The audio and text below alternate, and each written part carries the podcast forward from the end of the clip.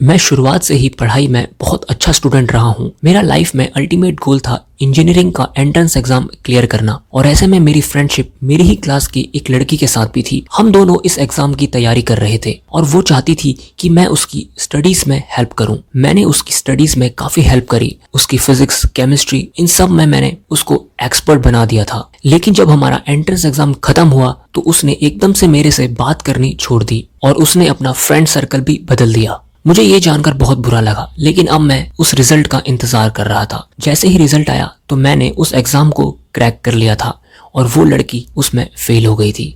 Fail होने के तुरंत दो दिन बाद उसका मैसेज दोबारा मेरे व्हाट्सएप पर आया, और मैंने उसे तुरंत ब्लॉक कर दिया।